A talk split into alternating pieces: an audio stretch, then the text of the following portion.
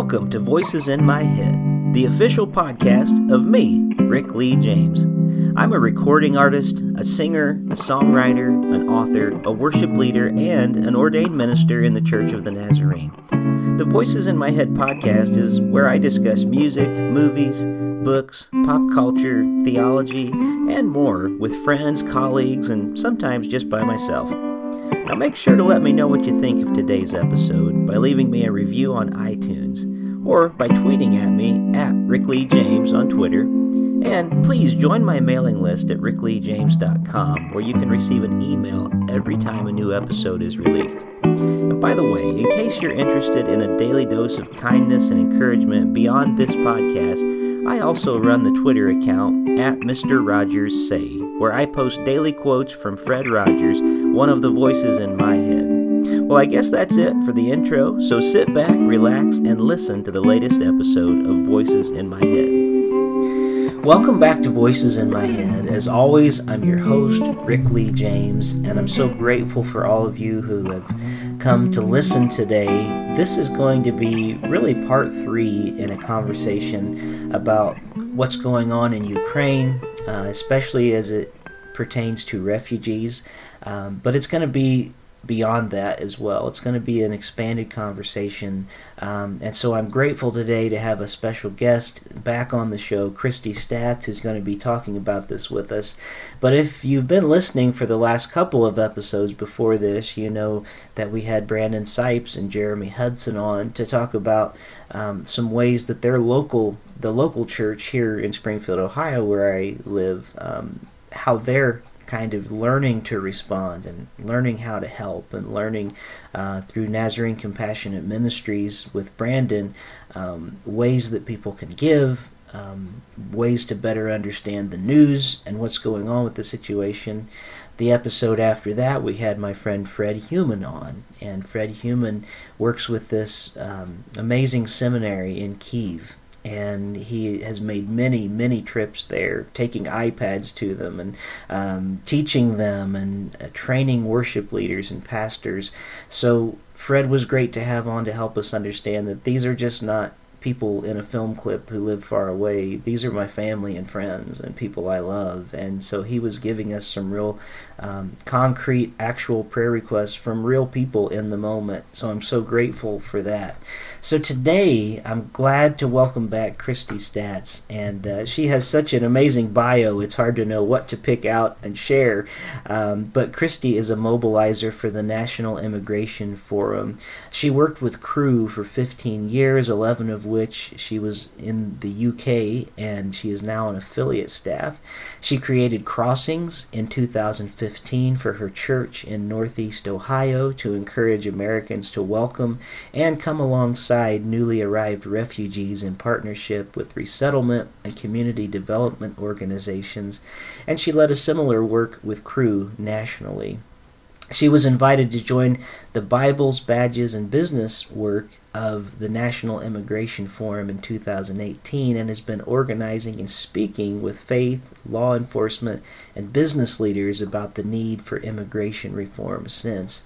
Christy also helped launch the Akron chapter of the AND campaign, of which she is a chair, and loves helping Christians think of civics and politics as a way to love their neighbors.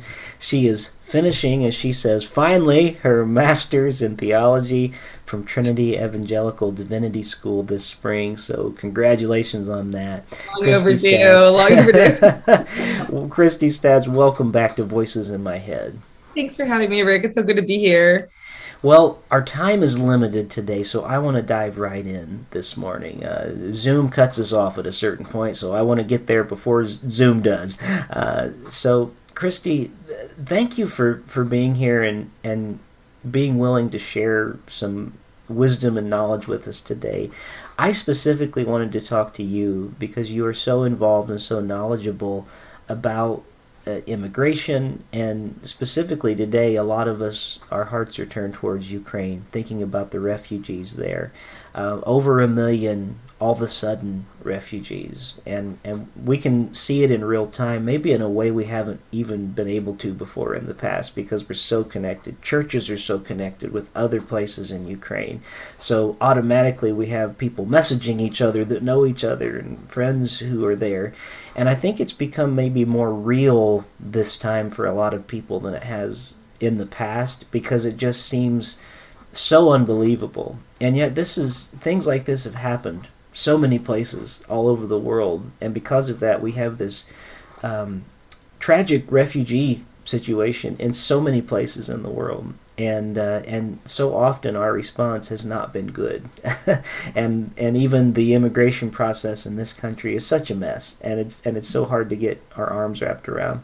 So I'm going to stop talking now, and I'll ask you to help us understand. First of all, what what are you hearing about Ukraine, and then I want you to take us on this conversation because you you know a lot about even what's happening because of some of the work you do with places like Afghanistan, uh, where people there are in need and we can help out, but but even really all over the world, and then maybe we can kind of bring this around to some concrete ways that we can help. Yeah. Oh, thanks for for asking and for engaging with this. It's so important. Um, well, as you know, your previous speakers have spoken about, um, Russia attacked Ukraine a few weeks ago, or no, just a week and a half ago. Yeah. And so since then, we're up to 1.3 million refugees have left the country. Um, Russia has been attacking civilian sites as well as military, and so the civilian casualties are going to be high. And um, just I think yesterday there was a conversation um, where Russia was offering um, to have a no fire zone if they allowed civilians to escape to Russia, and Ukraine turned that down because um, it's taking away their freedoms as a people, and that is not um, acceptable. Yeah. So, in terms of how it's affecting like the global refugee scale, so as of December, there were 82 and a half million refugees globally. So um, you know, so many wars have already contributed to the flow of people thinking of Afghanistan and Syria, of Yemen, um, of Sudan, um, the displacement of folks from Venezuela as Venezuela has collapsed. And so this has already been at crisis levels of, you know, really what you need when a country is at war or is under some sort of collapse where people need to flee or or they are fleeing for political reasons um, is you need places that are willing to take them to allow them to live and to work and start their mm-hmm. lives over. Um, but that's not been the attitude we've seen in the world the last um, decade. We've seen strongly um, a move towards more um, anti immigrant rhetoric um, that oftentimes countries have had folks who have tried to rise to power, sometimes through democratic means, sometimes through autocratic means, who have um, used refugee crises around the world as a way to gain authority. And so they've spread messages of fear, they've spread messages of anti immigrant sentiments. Um, they're not like us. Um, and so that has very strongly made already difficult, terrible situations worse. And so, can I, um, can I, by the way, yeah, just interject there. there? I just wanted yeah. to say to our listeners, I, I really want to emphasize that point you just made. And, and if I'm hearing you correctly, this is what's happening. We're, we are seeing clearly through the news, through the internet, through all kinds of media, what's happening to these people who are suddenly homeless and mm-hmm. countryless. You know, I mean, it's, it's, it's so much bigger. So we have to imagine here we are going about our daily lives. Um, doing things like we do, going to work, going to school, doing all this, and all of a sudden, we've lost everything. You know, mm-hmm. our country's invaded. We don't. We we may or may not have a home to go back to. We don't know. And I just want to emphasize that because the rhetoric has been, and and this has definitely been, um, it, it's it, in America. Okay, it's been it's been this way, and still is in many parts. You hear it all the time. Get our border under control. You know, like from people who speak so ignorantly of this. So much of this. Imagine the insult that is added to injury when we speak of people in this way, when we lose their humanity and we'll say things. I have heard things say, well, they're just terrorists wanting to get in, you know, mm-hmm. or things like that. No, they are people who have literally lost everything, and now you're insulting them by saying they want to hurt you in some way. So I, I just wanted to emphasize that. You didn't say it. You were probably much nicer uh, how you said it. But if I'm hearing you correctly, that is often the stance we take, and it's very harmful to people who are refugees.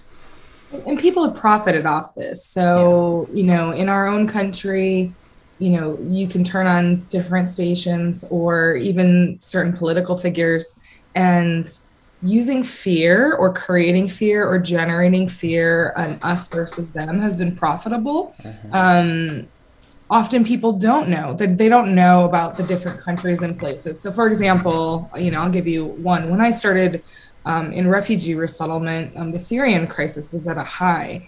Um, the way people viewed Syrians was a threat. Um, they were seen as dangerous. They were seen as other.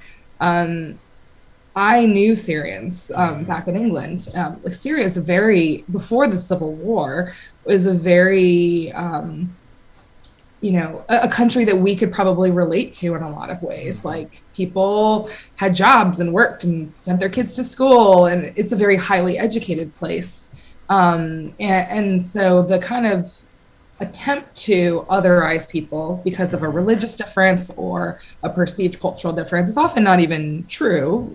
We have way more in common than we realize. Um, but you know, there have been folks who have profited off of fear, mm-hmm. and then will use that fear to then get us to reject um, immigration reforms or things that will help folks.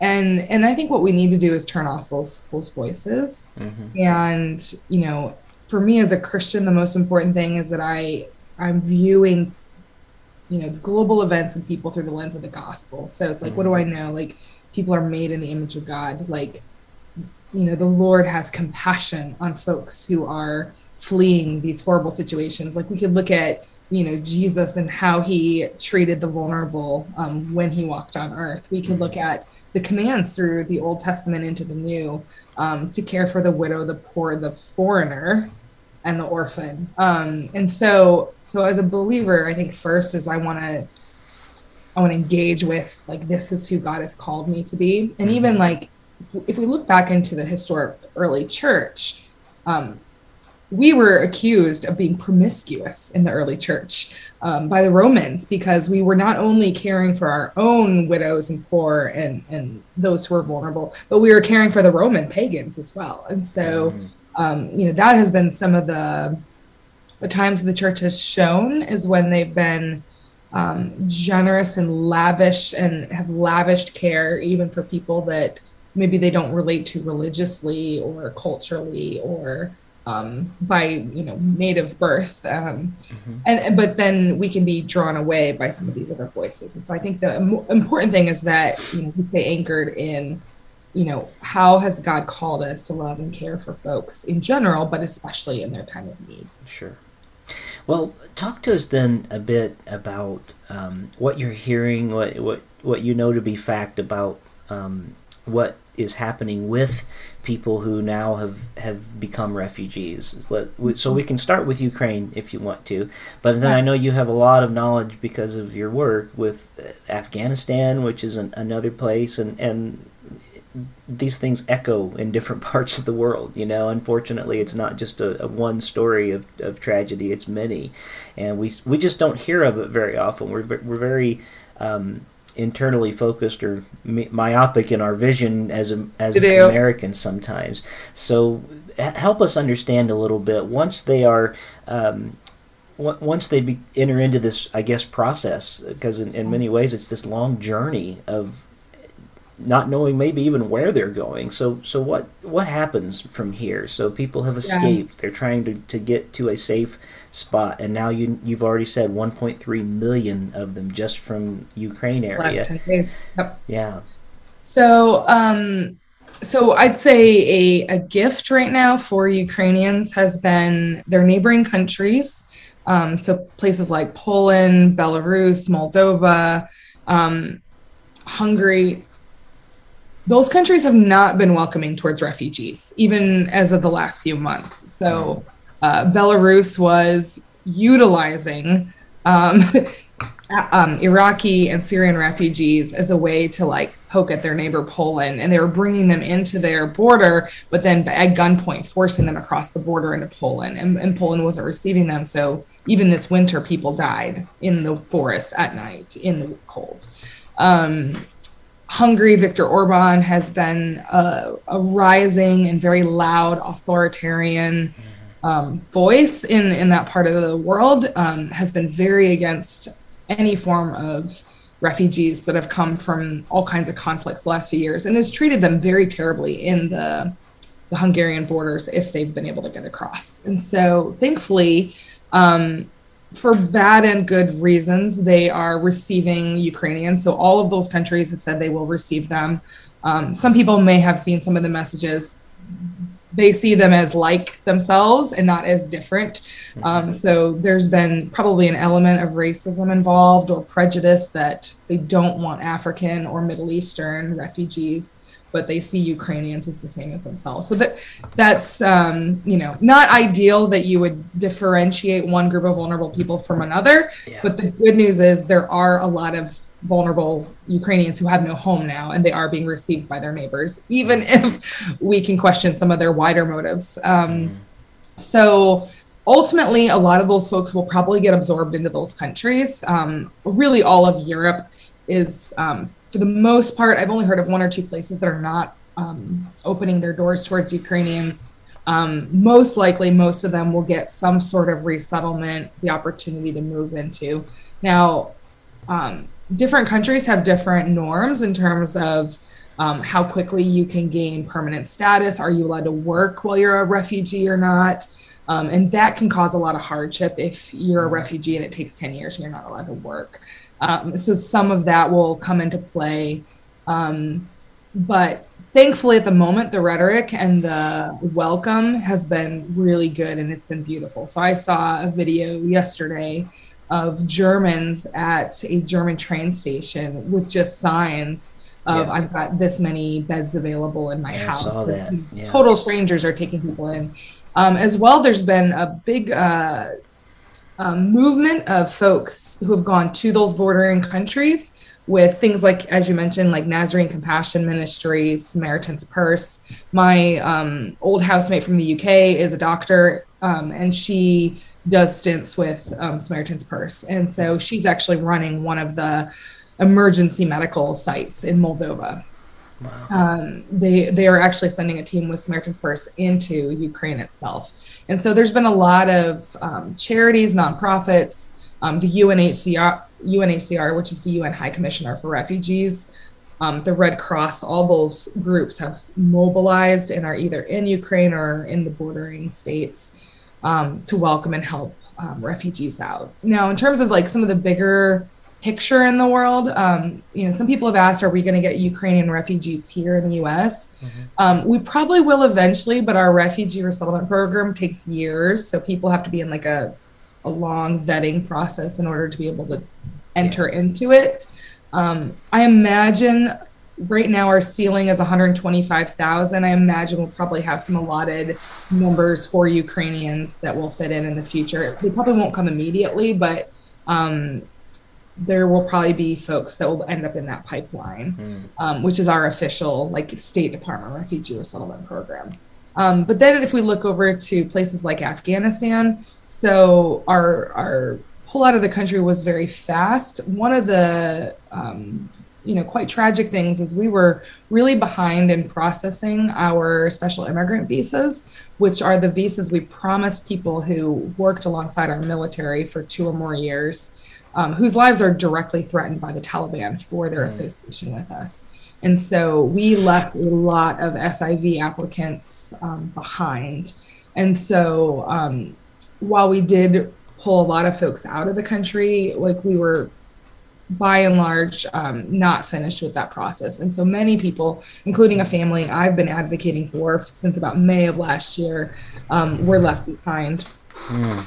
And so, in terms of what Americans can do to support Afghan refugees, um, there's two things that are really useful from a policy standpoint. So, one is asking President Biden um, if he would continue to bring in more folks and put the processing in place so that we can quickly process the folks that were in our SIV pipeline. Um, and so that is still behind. Um, there's so many folks in that processing pipeline. Um, I know gr- like quite a few different Christian groups that have kind of gone in. Some are veteran groups, um, um, groups of business folks who had special interest in the region, who have been getting folks out of the country on their own, apart from the government. Mm-hmm. Um, and so I'm associated with a group called Project Alpha. We have almost 600 people in a neighboring country in safe houses. Um, and so right now, our big ask is that President Biden would um, get those folks um, processed, um, that we would be able to allocate more humanitarian parole um, visas to those folks. Um, and I've got a link I can drop in here with you that people sure. can have a quick like note they can send the president. That would be great.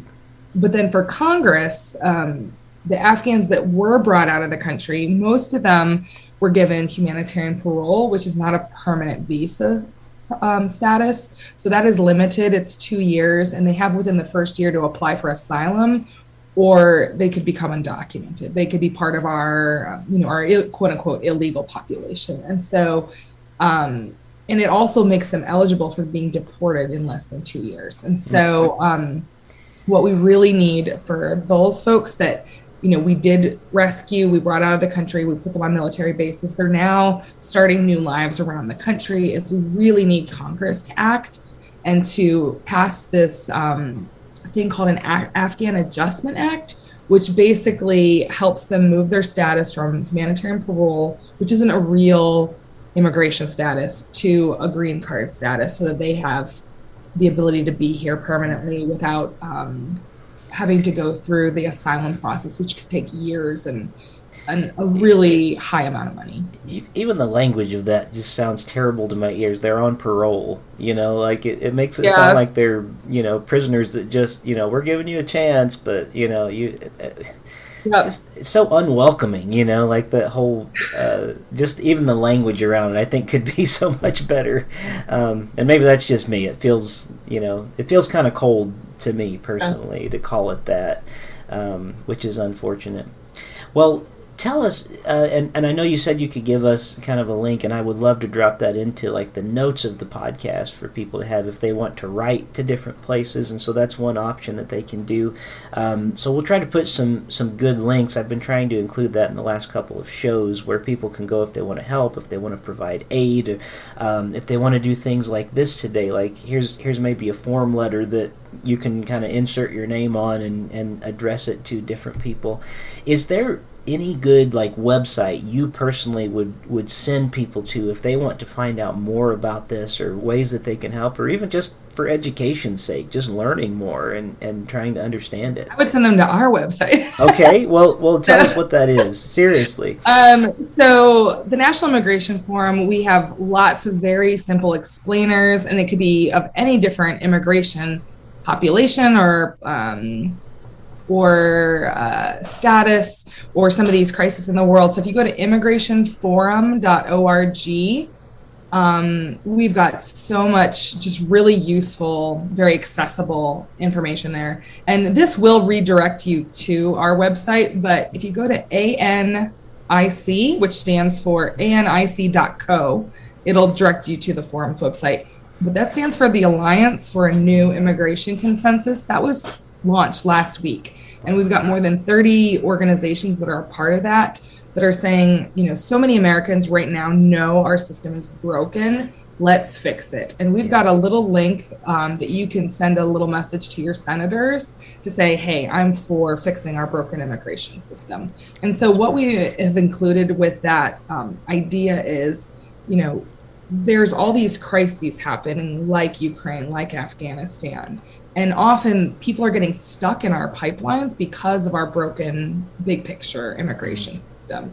And so what we're saying with the the alliance is, you know, we can do things like secure our borders in a more healthy, like fuller way, and also provide some, you know, fixes to our immigration system around refugees, around asylum seekers, um, and and not be pitting one vulnerable group against another but we can both have security as well as fix our system. And so people can read that and some of the you know the ideas on it in the website. Um, organizations like the national association of evangelicals world relief um, my group the, the national immigration forum um, we're all a part of this. Um, so would love folks to, to join with us and sign there. That's terrific well, thank you for for taking this time. It feels like the time has just flown by, and and I, I know we could go on and on and on about this, but what I really wanted to do was give some good links and resources today, and you have certainly done that for us. So everybody, uh, make sure and check uh, voicesinmyheadpodcast.com or follow my Substack page, rickleejames.substack.com on this episode, and we'll be sure to get this and more information out to you. Um, but I hate it was so short, but I'm so glad that we had this time to spend together today, Christy. So as I say to my guests each week, Christy Staats, thank you for being one of the voices in my head. Such an honor, my friend. Thank you. Thank you for joining me here this week on Voices in My Head. I hope you'll visit me on my website at rickleejames.com where you can find out more about me, get my music on vinyl and CD, follow my blog, and even schedule me for a concert or a speaking engagement. Better yet, even a book signing in your neighborhood. You can find all that and more at rickleejames.com. Also, it would mean a great deal to me if you could write a review of this podcast on iTunes. The more positive reviews that we receive, the more visible this podcast will be online. And now for the benediction. May the God of hope fill you with all joy and peace in believing, so that by the power of the Holy Spirit you may abound in hope. God bless you, and thank you for listening to Voices in My Head.